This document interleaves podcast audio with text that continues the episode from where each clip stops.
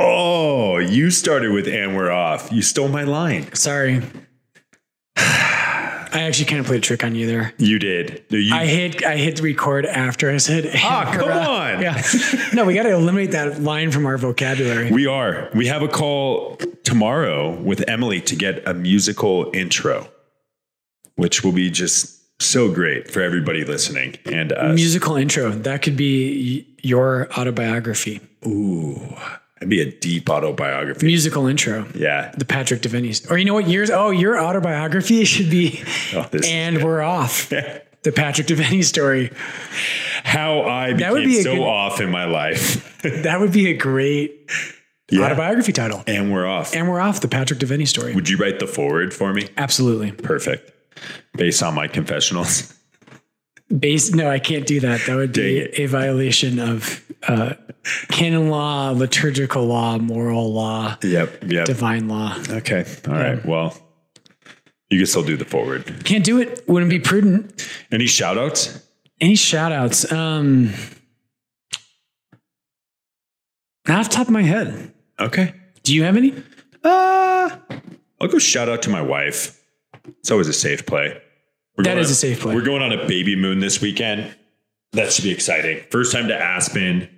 Um, our little chance to get Talking about a little place called Aspen. Aspen. Yeah. Yeah. So that will be exciting. Um, before things, Steph's cruising along right now. Little Gianna's kicking away. Felt the kicks for the first time like a week ago, which is really cool. And, uh, and then we got to start decorating and we won't really be able to leave too much.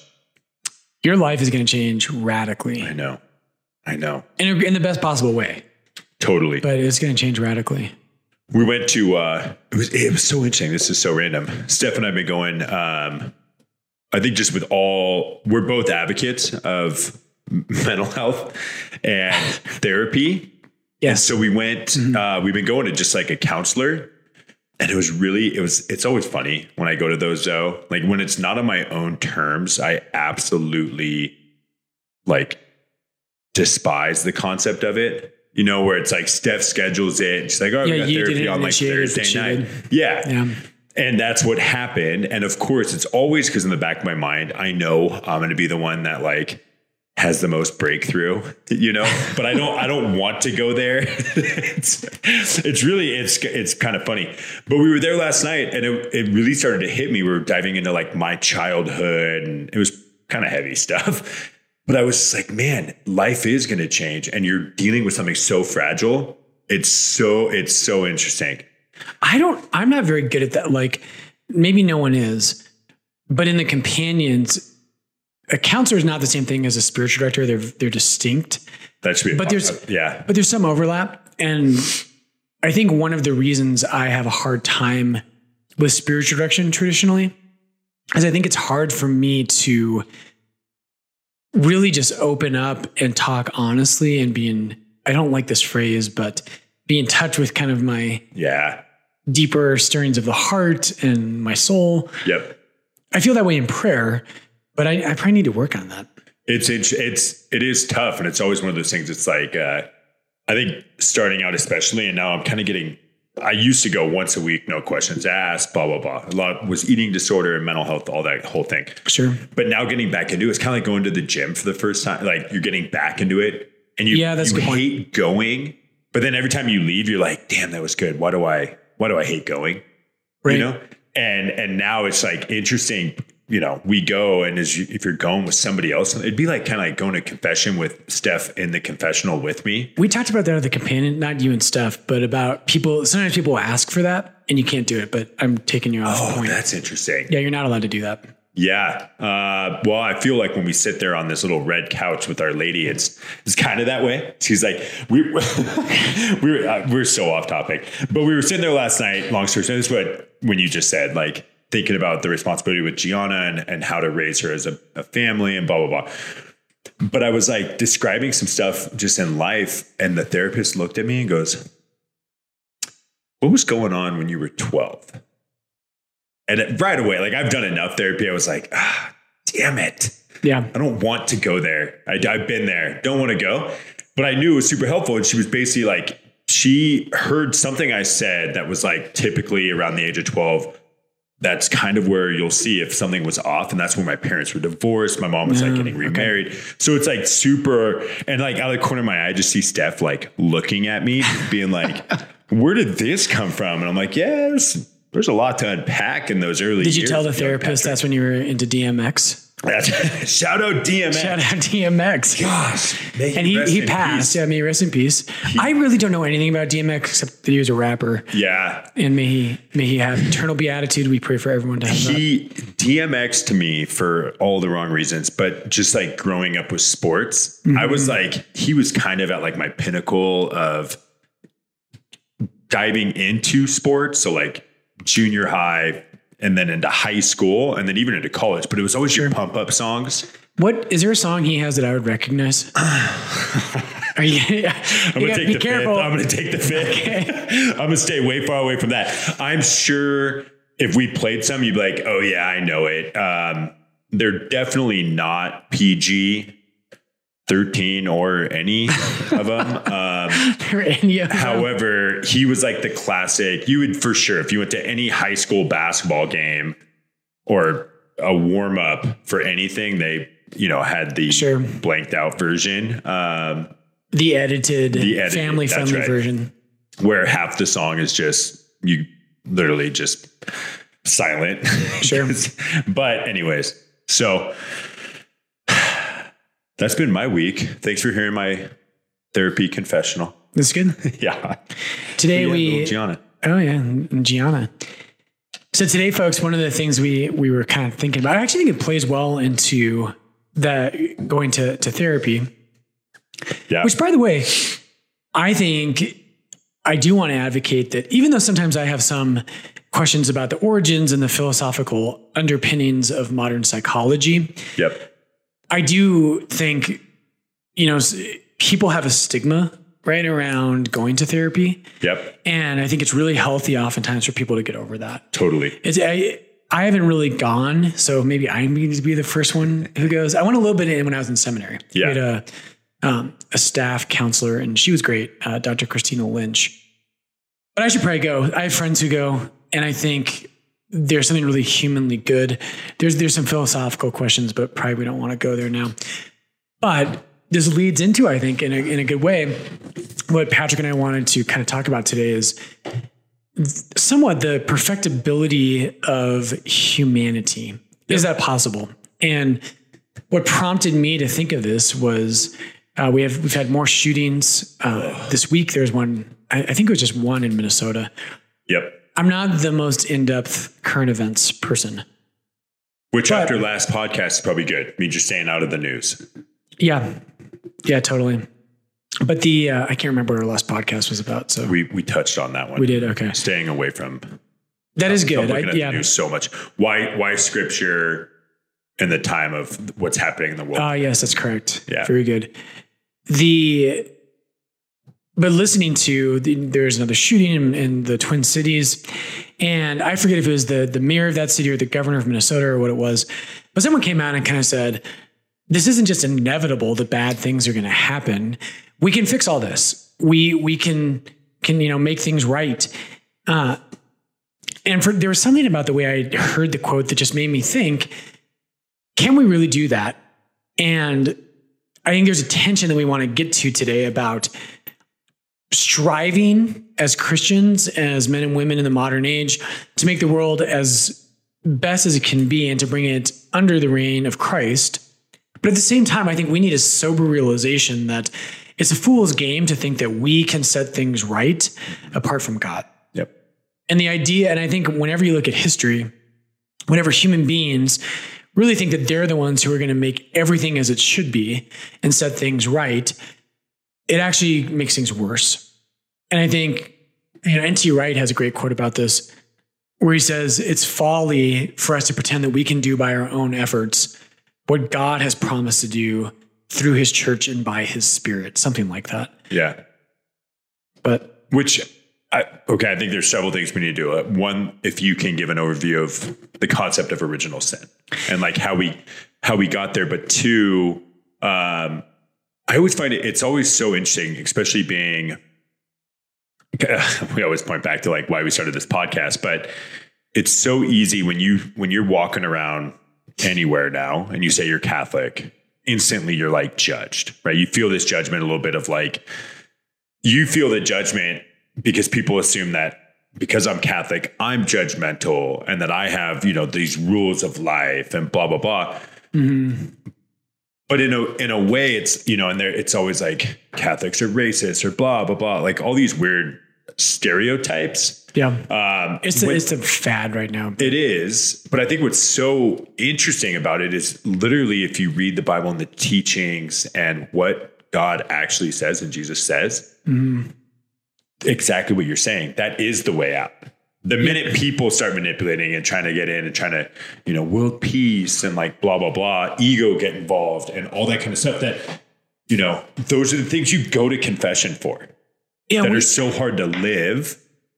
But it is the fundamentals of Catholicism. there's a lot of arrogance out there right now. And, and and again, this isn't new to human history, Right. but there's a lot of arrogance that says, "Oh, we know better," and and this has been pointed out ad nauseum by I think mostly conservatives. But there's kind of this I like to call it chronological snobbery. Ooh, nice. That could be a band name. That is. That's your. That could be my biography title. Chronological snobbery, the FPL story. That's right. So chronological snobbery means, and I might, Chesterton might have used that phrase. I forget, but uh, chronos is one of the Greek words for time. I And I always think of that with. I think we've mentioned this on the podcast before, with the Incredibles.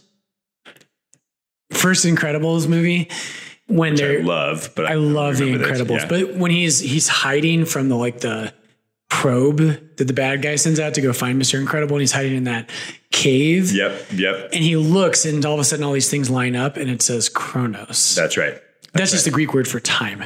Oh, So, interesting. so in the New Testament, there's there's Chronos is just one minute after the next. Kairos, I think that's the retreat name at Holy Family and a lot of other places. You've heard of Kairos? But it's funny. Steph and I. Yes, I. I think I have issues with it, but yes. Yeah. So kairos is is a Greek word for it's another word for time, but it means a sacred time or an appointed time. And so, for instance, in Galatians 4 4, uh, St. Paul says that God, in the fullness of kairos, sent his son, born from a woman, born under the law, to redeem those under the law. But he uses the word kairos. Interesting. So God didn't just pick a random chronos or one random minute, but he chose a proper sacred time in which he sent his son. Wow. Crazy. I don't know how we got on that. Uh, well, I had asked about. Let's touch on original sin, and then the concept of Oh, chronological snobbery. Yeah. That's what we're talking about.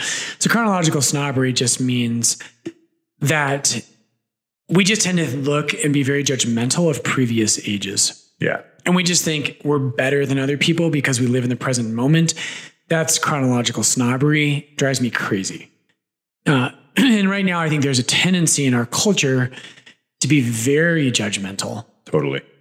And things that came in vogue a hot second ago, all of a sudden, everyone who hasn't seen that in all of history is a terrible person and Right. to be banished with Attila the Hun. Yep.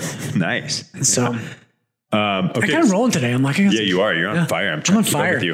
Um, it's, it's the Starbucks. Um, let's touch on though the concept of the original sin and and how that kind of Good. plays into what we're talking. So that's what we were talking. Patrick and I were talking briefly beforehand that the modern world denies original sin.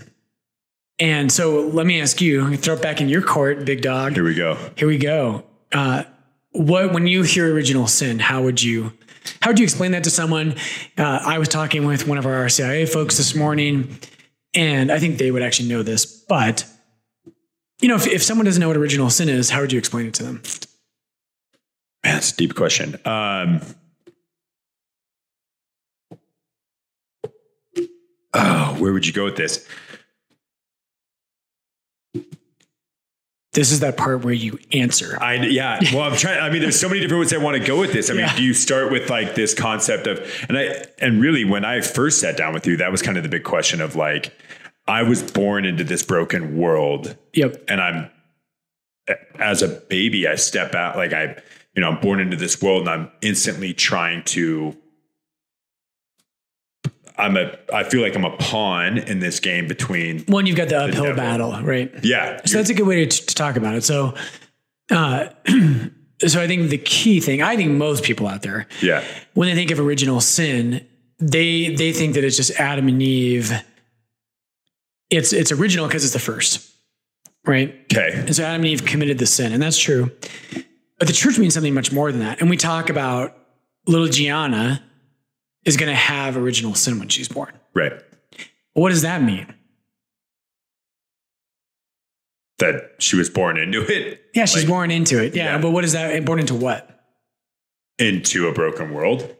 Yeah, and she's born into a broken world, and this and this is I think where it's confusing for people, and this is why it's so important for this discussion. I think when you have people like this governor of Minnesota, and my apologies if I got that wrong, when you have people and they get this idea that we're so awesome, we can fix everything apart from God, that's foolishness. Yeah, The only one who can really make all things right is Jesus Christ. And there's there's a song we used to sing when I was in college. The Franciscan Friars of the, Re- the Renewal, the CFRs, used to sing this song a lot, and it was very simple. I still remember the guitar chords. I can still play it. I'll play it for you later. But there's a song, and it just repeated, "We have a hope in Jesus," and that would repeat a couple times, and then it would say that all things would be well, that all things would be well, that all things would be well in the Lord. And I remember that song filled me with such hope when I was this college kid. I was at CU Boulder. Alicia talking to her, yeah, she was asking me today, she said, when you said CU is the most Catholic place on earth, are you serious? we had a great conversation about no, CU Boulders can be a very anti-Christian, specifically anti-Catholic place. yeah, But but when I was a college kid at CU Boulder, we would go down to these praise and worship nights at the seminary, and that's one of the songs they used to sing. And I just remember my heart longing for that all things would be well. right. The God, God, that you would make all things well. And I love that song. Gosh, I want to play that for you right now. But I think this is what the modern world, everybody longs for that. Everyone longs for, and I think so, even with the the movements that I might disagree with, like Black Lives Matter, I have real issues with Black Lives Matter. Uh, not, of course, with the phrase, but with the organization. But there, underneath that, right, there's a hope that all of us share. I think that that everything would be as it should be. We just kind of the devil's in the details sometimes of, well, how do we make it that way? And what would it look like if all things were as they should be? Because some people think all things would be right if none of us had, genders Right. or um, if there were no real rules of morality. And for me, that sounds like a nightmare. Totally. That sounds like totally. HE double hockey sticks. So I guess my question, like when you asked, how would you describe it? And I think that initially, but I wanted to possibly go deeper, is of course you want to say Adam and Eve. But. I also look at it as it's just before that, it started with the battle between, you know, Lucifer fell, fallen angel. The angels fall first. Yes. And and when I look at that, I'm like, okay, that the start of that is what then tempted Adam and Eve in mm-hmm. the garden, all that kind of stuff of where, you know, how how deep do you want to like try to go into that? But could you say that original sin started back then, or is, would the church say it, it is Adam and Eve? We really mean Adam and Eve because we're talking about it. I mean, you, you could talk about the first sin really is that of Lucifer. And the church believes that. That's prior to Adam and Eve's sin. And that's that's clear from the biblical accounts Yeah. because Adam and Eve are being tempted by Satan. And and you can't tempt someone to evil if you're in a perfect state of grace. Got it. Right? Yeah. Um, so then on the flip side, though, I mean, I think that's where it's um, it is interesting with when you have humans, people thinking that it's kind of like it's it's a subjective answer, not objective, right? Like everybody has their own perspective. Follow me, I'll lead the way. Like this is how we're going to solve these issues through these laws, through all this kind of stuff. But you're always kind of having this consistent tug of war between good and bad. yeah. But everyone has their own definition of good and bad. Yeah. Well, I think even in the church, I think there's a danger with this where so oftentimes because we want this so bad. I want this too. There's there's another example I would use. There's a Christian artist I like named Andrew Peterson, and he's he's a little dated I think now, but he's great. He, I, he's singer songwriter, and he has a song called "After the Last Tear Falls," and it's it's all about when you really wrestle. I think some of us haven't really wrestled with evil in the world and how awful it is, but once you have, there should be this desire of, gosh, imagine what if what if the last tear had fallen no more tears. Interesting. And he has and it's a powerful song, but he, he talks about like some of the the really dark things in our society. He says, uh, after the last this marriage is over, after the last young girl's innocence is stolen, uh, after the last young husband sails off to join the war. Makes me emotional thinking Yeah, about that's. that. Right, those are those are powerful things, and all of us, and in our current cultural moment, all of us could agree we would love to see less violence. Right. After the last police shooting, after the last person resists the police, after after the last broken home, after the last drug addiction, Yep. wouldn't it be wonderful? But I think what I want to call people to, and this is where it relates to original sin, there's also a- an extreme we can push to where we say, we can fix this by our own means. And so, so let's get back to original sin though, because we still haven't really defined that. Yeah. So the church understands original sin. When we say little Gianna has original sin, right? You're you and Steph, when Gianna wakes you up at three in the morning and she's crying and she has a poopy diaper. Can we say poopy on the I hope so. okay? And then I start crying and yeah, right. You're not going to pick up Gianna at three in the morning and say, Gianna, you little sinner. yeah. Yeah. But we say that baby has original sin. And here's what we mean by that. So Gianna isn't really, we don't mean actual sin in the sense of she chose to do something wrong. Yep. She chose, like when, when Gianna needs a diaper change, she's not choosing that. She's a baby. Yep. She's, she just is doing what babies do, right? Babies eat and they poop Yeah. That's, and they cry. Yep. That's what they do. I have great expertise on this, by the way, as the pastor of Our Lady of Lourdes. You're hired. You will be the babysitter. Yeah, I'll be the for sure. babysitter. Perfect. My first one more. Here's a here's a shout out. My niece Clara Jane. Yes. I was the first person to ever babysit her. Clara Jane, I think she, is she she's 14 now. She's about to turn 15. Freaks me out. yeah, it's crazy. But I did. I was her first babysitter ever. If I'm correct about that, I'm pretty sure I am. And I had to do a diaper change. I was in the seminary studying for priesthood, and I was like, I have no idea how to do this. I don't know how to change a diaper. And so I went for it, changed the diaper. Well, Sean and Melissa, when they came home from their date night together, it was so hard to change that diaper. I was thinking, this is impossible. Who designed this thing? Yeah. These people are crazy. Well, I got they got back and I had put the diaper on backwards. Nice. And Melissa was like, How did you do this? That's crazy. Yeah. You thought seminary was hard. Hey, I bet you're gonna do that, by the way. Luckily, I, I've done, I've changed a diaper before. I did have a similar uh, my experience my first time. I'm hoping to improve. Okay. Improvement on the horizon. That's right. But what we mean by original sin, point being, is that original sin means something's wrong. That's all it means, but not with the external world necessarily, although that is also true. Romans chapter 8 would tell us that sin, and let's read that passage. This is a great passage. Um, in Romans chapter 8, which is a very famous kind of uh, chapter in the New Testament, there's a lot there. Um, in Romans 8, St. Paul is going to talk, he's going to use the language of Genesis 3. And so he says this he says, uh, I consider that the sufferings of this present time are not worth comparing with the glory that is to be revealed to us.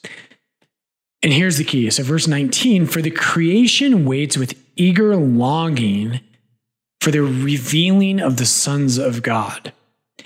For creation was made subject to futility, not of its own will but by the will of him who subjected it in hope. So here's here's what Paul is referring to here. That word futility. There's a place in Genesis where that word is prominent. So what it, what it, what Paul is referring to here is in Genesis three, God curses the ground because of Adam's sin. Oh, okay. So, and actually, I'd have to look if it uses the word futility. But in Genesis 3, God curses, the, he says, Cursed is the ground because of you, and by the sweat of your brow will it bring forth thorns. Hmm. And so there's going to be this work that Adam's going to be doing in the world, but it's going to be futile.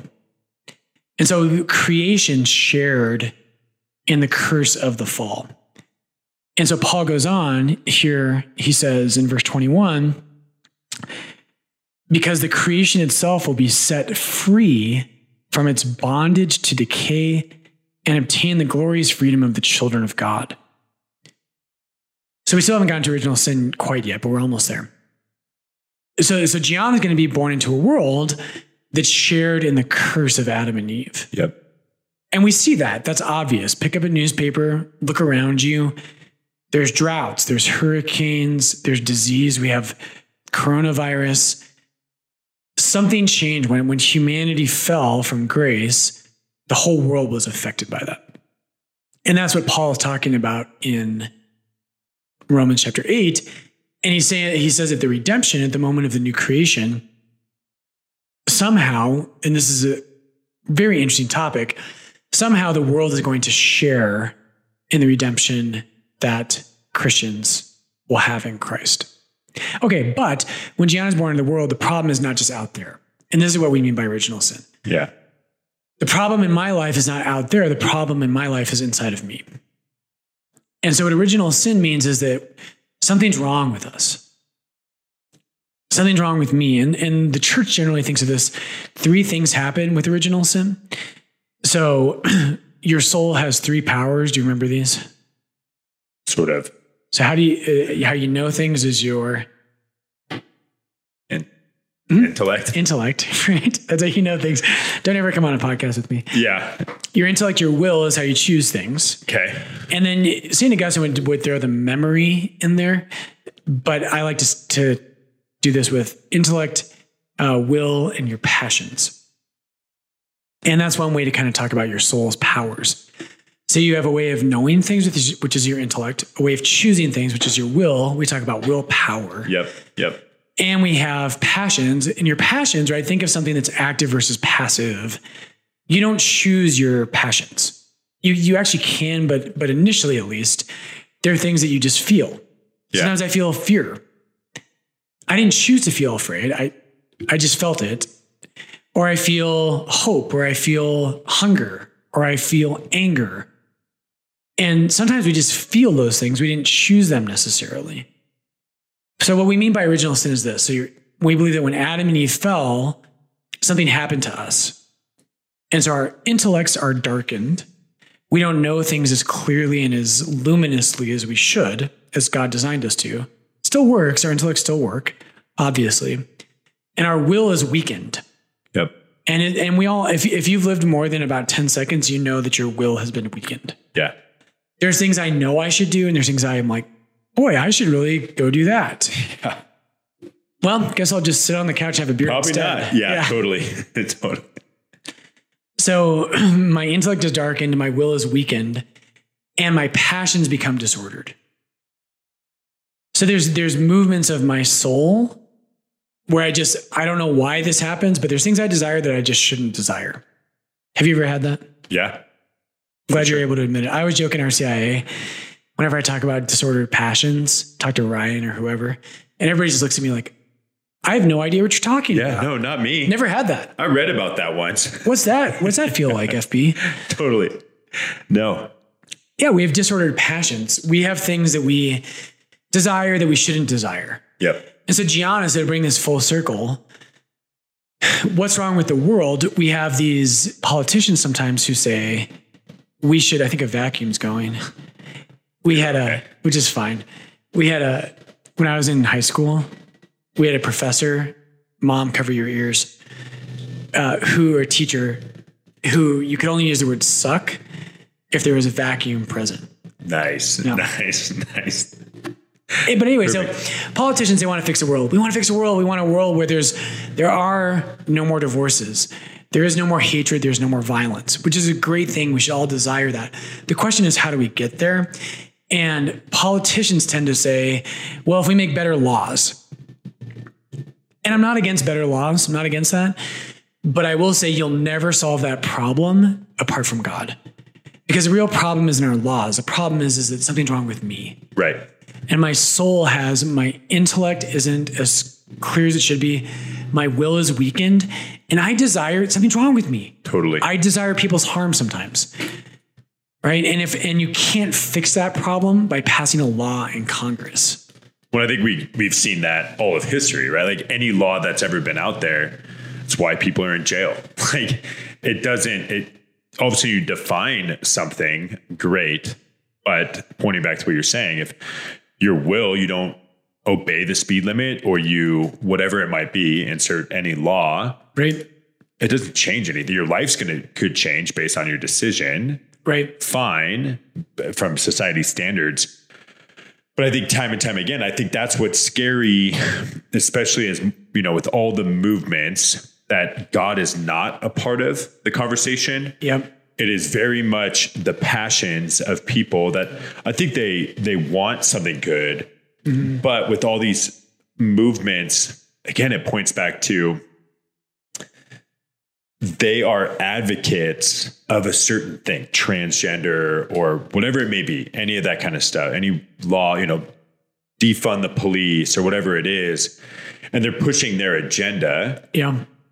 but it's never, it has never worked that way. Like it doesn't ever get solved. And unfortunately, now I think what's so disheartening is you look at people that are politicians that the minute they try to bring in God or some sort of like resemblance of it, like I look at, you know, the guy that always kind of gets beat up right now is Rand Paul, especially when it comes to like mm-hmm. the trans. He's the one that's like willing to push because he knows something's He's, he's got some courage. He does. But eh, he has tremendous courage. But it's unfortunate that every time he his name gets brought up is because of how he's the one pushing back. Yeah. He's not afraid to say those things. But it's too bad that of all of uh, out of all the politicians, he's kind of the you know there's there's more than just him, but it's on the rare side, and they get beat up all the time. He probably needs security around him twenty four seven, Right. versus the other guy that's like, yeah, no, this this shooting wouldn't have happened if we had better laws. Right. But then on the flip side, at the same time, that video came out in New Mexico. Did you see that? No. The police officer that was killed. Uh, I didn't see this. Routine, it's gnarly. There's dash cam um, of it, and it, it happened, I think, at the end of um, 2020. But it, like the video is just being released now, and it's kind of like just making headwaves. I think it came out maybe a day before the shooting in Minnesota, right around the same time. A police officer pulled over someone for having too dark of tint in New Mexico, and he approached the car on the passenger side. They were on a highway, and he act, the guy was kind of acting shady a little bit. So he asked the guy to get out of the car.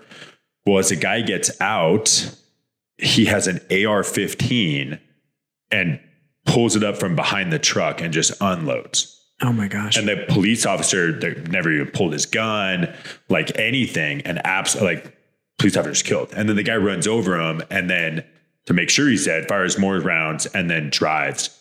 And then they end up catch him. I think he was killed. Uh, but he was like, he's a well-known drug dealer, huge criminal history, all this kind of stuff. So then now you're in this weird tug of war that no one really wants to acknowledge of like how scary it is to actually I could not think of a worse job right now than being a police officer.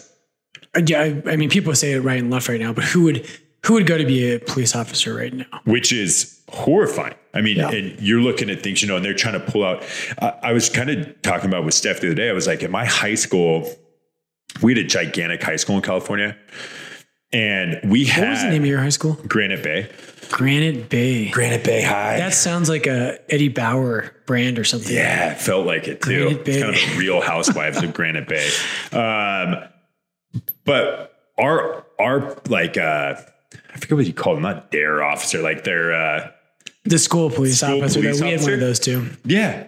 He was an off duty SWAT team member. Like I'm still friends wow. with him. Like, and in senior year, I got to go, uh, you got one day to be a teacher or kind of like follow a teacher. Well, I asked him. So I got to do this like crazy SWAT training. It was the coolest thing I've ever done in my entire life. But I look at it now, and now they're pulling those guys off campus. And there was another shooting in Kentucky or Tennessee, wherever it was, at a school, and all this stuff that you're just like, man, it is scary to think what the world would be like if you don't have police. And I'm sure there's an argument on both sides. I get it, but when we tried to solve it, to your point, without God involved, it really creates a very scary dynamic Yep. across the board. Well, we deal with, I think one of the things that happens here is we deal with symptoms, Yeah, but we don't want to address the root problem. right.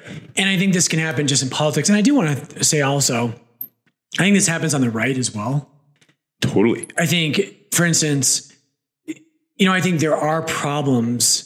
Like, like one of the sins on the right, sometimes it can be on the left, of course, as well, is love of money, avarice. Yeah. And there's there's sometimes there's this idea if we just deregulate everything, everything's fine. And I I'm more of a fan. I'm kind of of the Ben Shapiro mold. I don't have faith in our government. Yeah. I just don't. I think uh, I think that it's a Tower of Babel.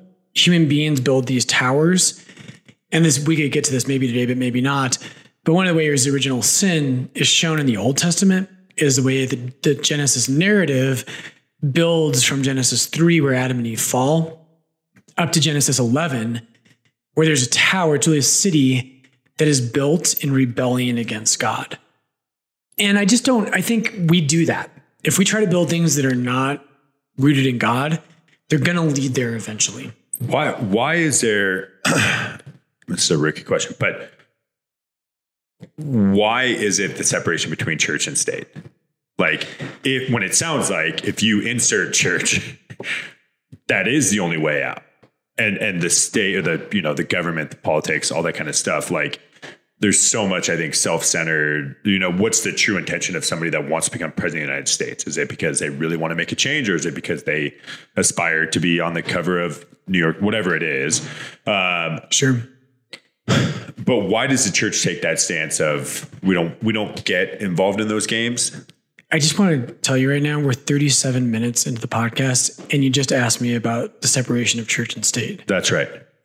Yep. That's a so huge- good luck. You've got that is a huge approximately question. 12 minutes. That's a huge question. I'll give one quick comment on that. The the church on one hand believes that all truth is of God. And so it's one, so they ultimately can't be separated. But we've learned also, Pope Benedict has great reflections as always on these kinds of things. He has a great little book. Again, not an easy book. I don't recommend easy books. I'm sorry. But there's a little book he has called uh, Values in a Time of Upheaval that are reflections on political philosophy. It's a very good, short little book, but it's very, it's philosophically dense.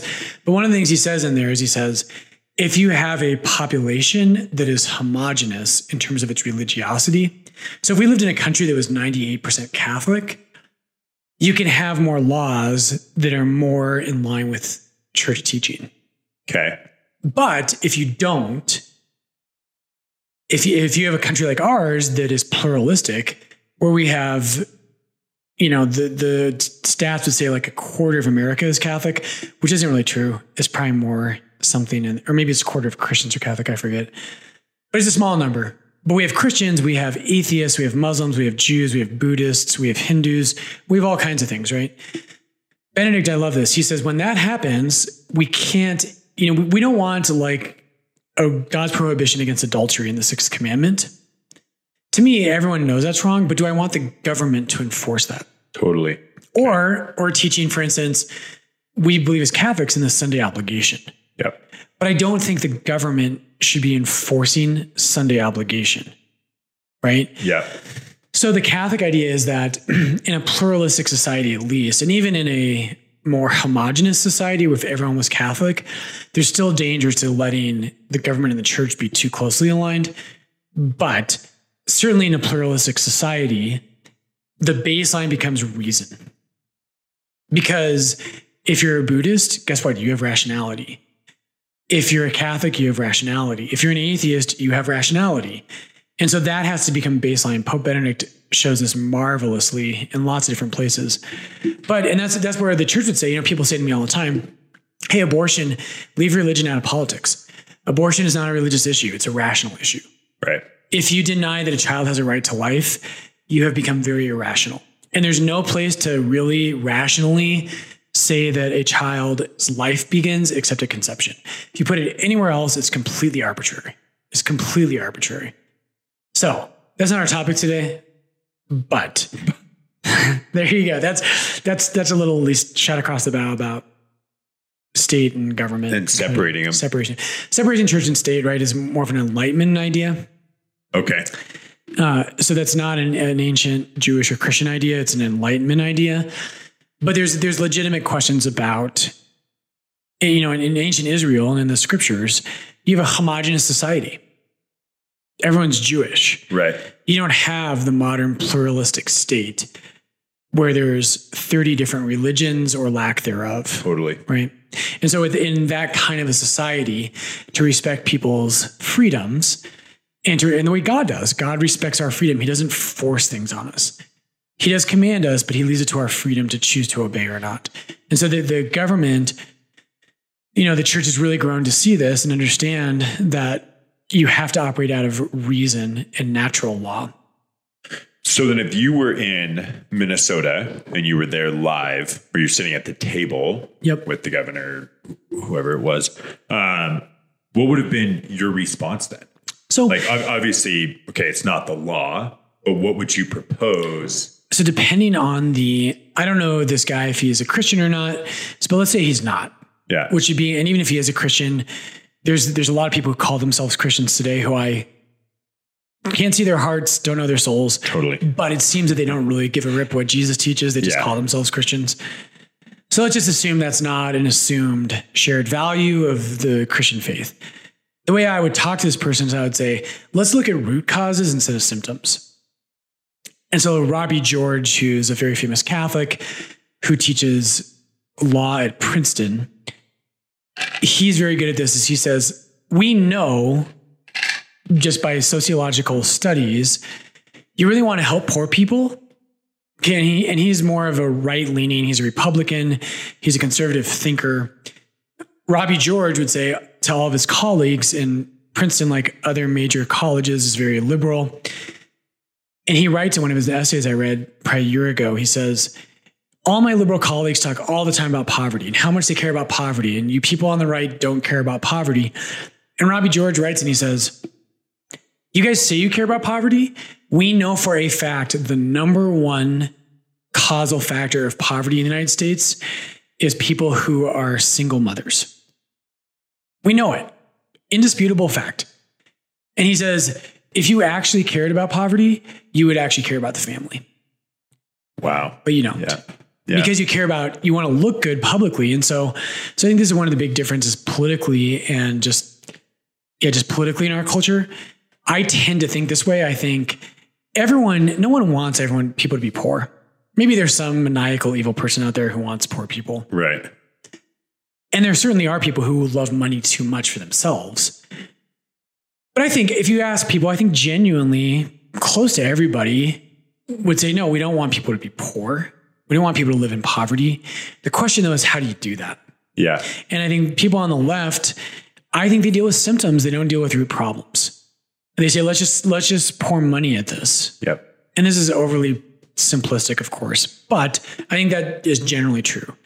People on the right can do the same thing, but this is what I would say to this guy in Minnesota is if he says, "Hey, we've got to fix the problem with police violence," I would say, "Hey, if if there's laws out there that can be better about police kind of I don't know, training and questions about rooting out kind of bad apples and police academies. I'm not opposed to that. I think that's fine. Right. But I would say it's hypocritical for you to try to deal with this if you're not dealing with a much larger problem of the family. Yep. If you if you're not raised in a home with a dad, the odds of you having problems with the law, I don't have the stats at my fingertips, but they skyrocket. Like not even close. They're they astronomically start to go off the charts. And so if we really want to f- fix problems between crime and the police and these these different issues of poverty, the real issue is the family. And so I would go there before I even go to God, which I think is the ultimate route. But if someone isn't a Christian, it's hard to say, hey, let's let's let's talk about Matthew 19. Yeah. Talk about original sin. Um, Does that make sense though? no, it does. And I think with like with Gianna and your family, regardless of if you guys do things perfectly or not, which you won't, but Gianna's going to be born into a home where mom and dad love each other Right. and where she's been loved from the moment you found out you had her. And regardless of if you do it perfectly or how well you do it, she already has the odds stacked in her favor because she's being born into a place that is proper for the raising of a human being. Which is the fascinating part again, as as I started to learn more touching on that, would be what the church teaches about marriage and dating and sex and all those things, how we're it's the hierarchy of like how are you building that foundation that I think gives you the most success, chance of success when it Right. comes to raising that family. And I'm like kind of reflecting as you're saying this right now. And I have zero stats for this. This is just my own life experience, but I think it is very interesting when um I've been watching there's a show on Netflix called Last Chance U. And it's about these junior college athletes trying to make it to like division one or make it to the NFL.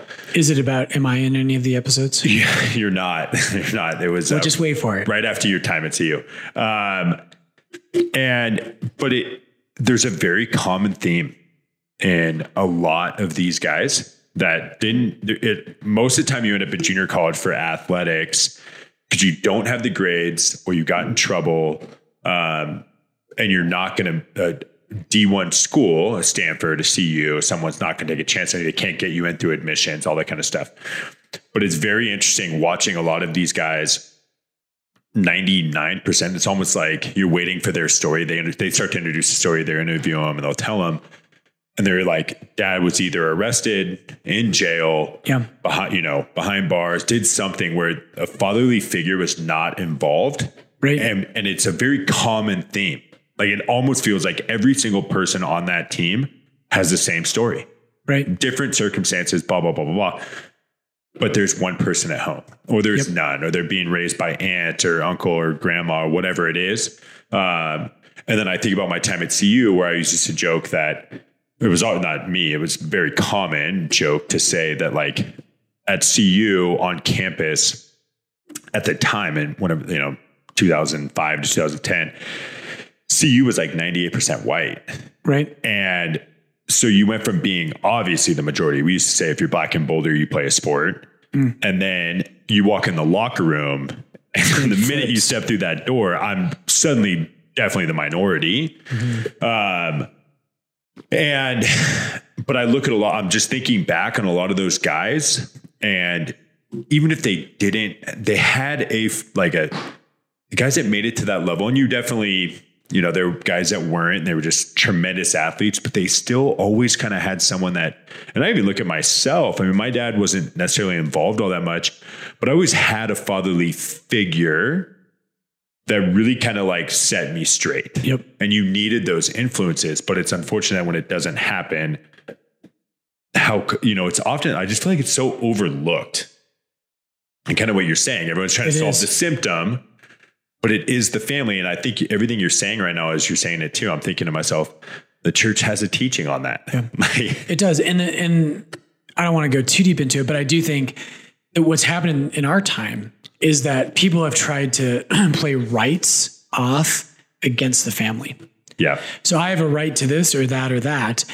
And we've we've used those to trump good, not just policy, but cultural norms around the family. yeah, And the problem with that is that you can only have rights if you understand a thing's nature. And so why does it why do human beings have a right to life but bugs don't? Is because of the type of being yeah, that a human being why when you step on an ant, you don't get arrested. right. Right? You're that that's not a murder. Now, some of our friends in Boulder are probably questioning that right That's now. right. We might just For lost sure. 10, we just For lost sure. 10 listeners. That's right. But but traditionally the answer for this, and for me it makes perfect sense. It doesn't mean you can be reckless with everything, but it means you that things are treated by because of what they are. Yeah, Part of what a human being is is a human being thrives in a family yep, with a mom and a dad, Ben Shapiro and Ryan Anderson and others. excuse me, Ryan Anderson used to love to quote Barack Obama on this. President Obama, before he flipped his stance on gay marriage, by the way, he used to talk all the time about the greatest crisis in America was a crisis of fatherhood. Yep. And if we could just get fathers to be good dads, to stay at home, to love their wives and their kids, we would fix tons of problems in the United States. But he caved. He caved to the, to the left narrative that no, we can't do that because really what we have to do is whatever anybody wants, as long as they're not killing anybody, Yeah. then we have to let them do that. And to do not and to not do that means you're a tyrant. It's really unintelligent and it leads to rights have become in our culture. I get to do whatever I want to do and no one can tell me otherwise as long as I'm not really harming someone Totally. else. And that's just nonsense. What was today's topic about? It's 'Cause- deep stuff. wait, one last kind wait, just to finish on original sin and Yeah. so, for all of our listeners out there, I think if, if there's one thing I could give you today, politics does matter. I used to be much cooler on politics, and I've learned these things really do matter. But I will still say, what to, to make things right on earth, the only person who can make things right is God. Yep. To try the, the illusion that you and I can perfect our society or that uh, or our humanity apart from God is foolishness. The most important thing you can do in your life is to allow God to redeem your soul. Yep. And when that happens, it has consequences for society in the best of poss- best possible way. So the most important work you can do, as much as I like Archbishop Chaput is a huge advocate for Christians being vocal in the public square, and I agree with him. We need to do that. But I would say first, the most important thing you can ever do in your life is become holy. Uh-huh. And it's to be plugged into your parish, is to have real Christian friendships, is to be a good mom and a good dad, a good husband, a good wife, be a good priest. Those things are more important than what you can do for our culture because that's if you can't do that, you're actually not going to help our culture. That's right. There you go. There you go. And we're off the Patrick Original- Defenny story. yeah. I actually want to see you write that now.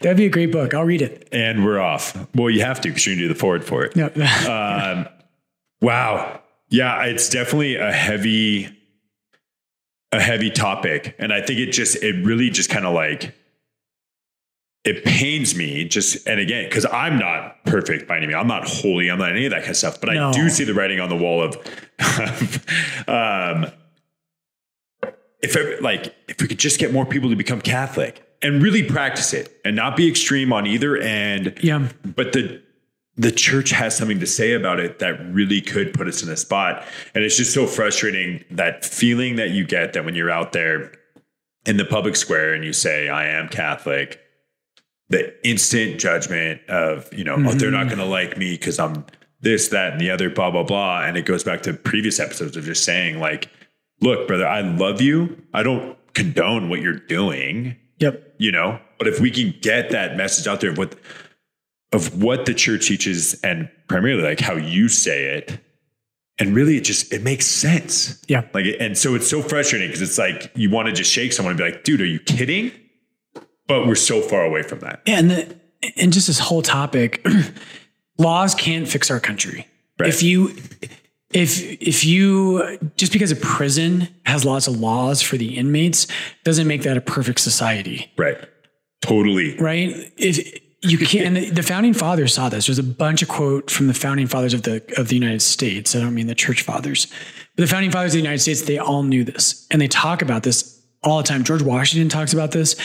That no amount of laws can make a good nation out of bad and immoral people. yes If you had a country that was all, um, not going to say it. There's one country that has a history like this. I won't say it though.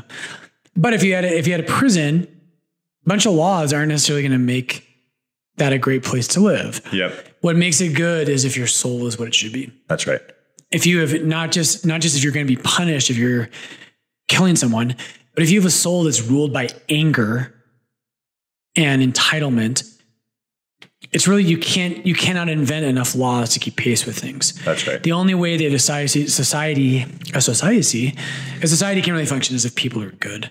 What it has to be. That's why religion, again, is at the heart of of these things. Yes, you can be a good person if you're not religious, but it's kind of hard for us at the end of the day to say, to, to really just say, I'm just going to live a moral life. And there's really no intrinsic value to it. It's just kind of what you do. Um, okay, we've gone forever. Gosh. Thanks for listening to us today.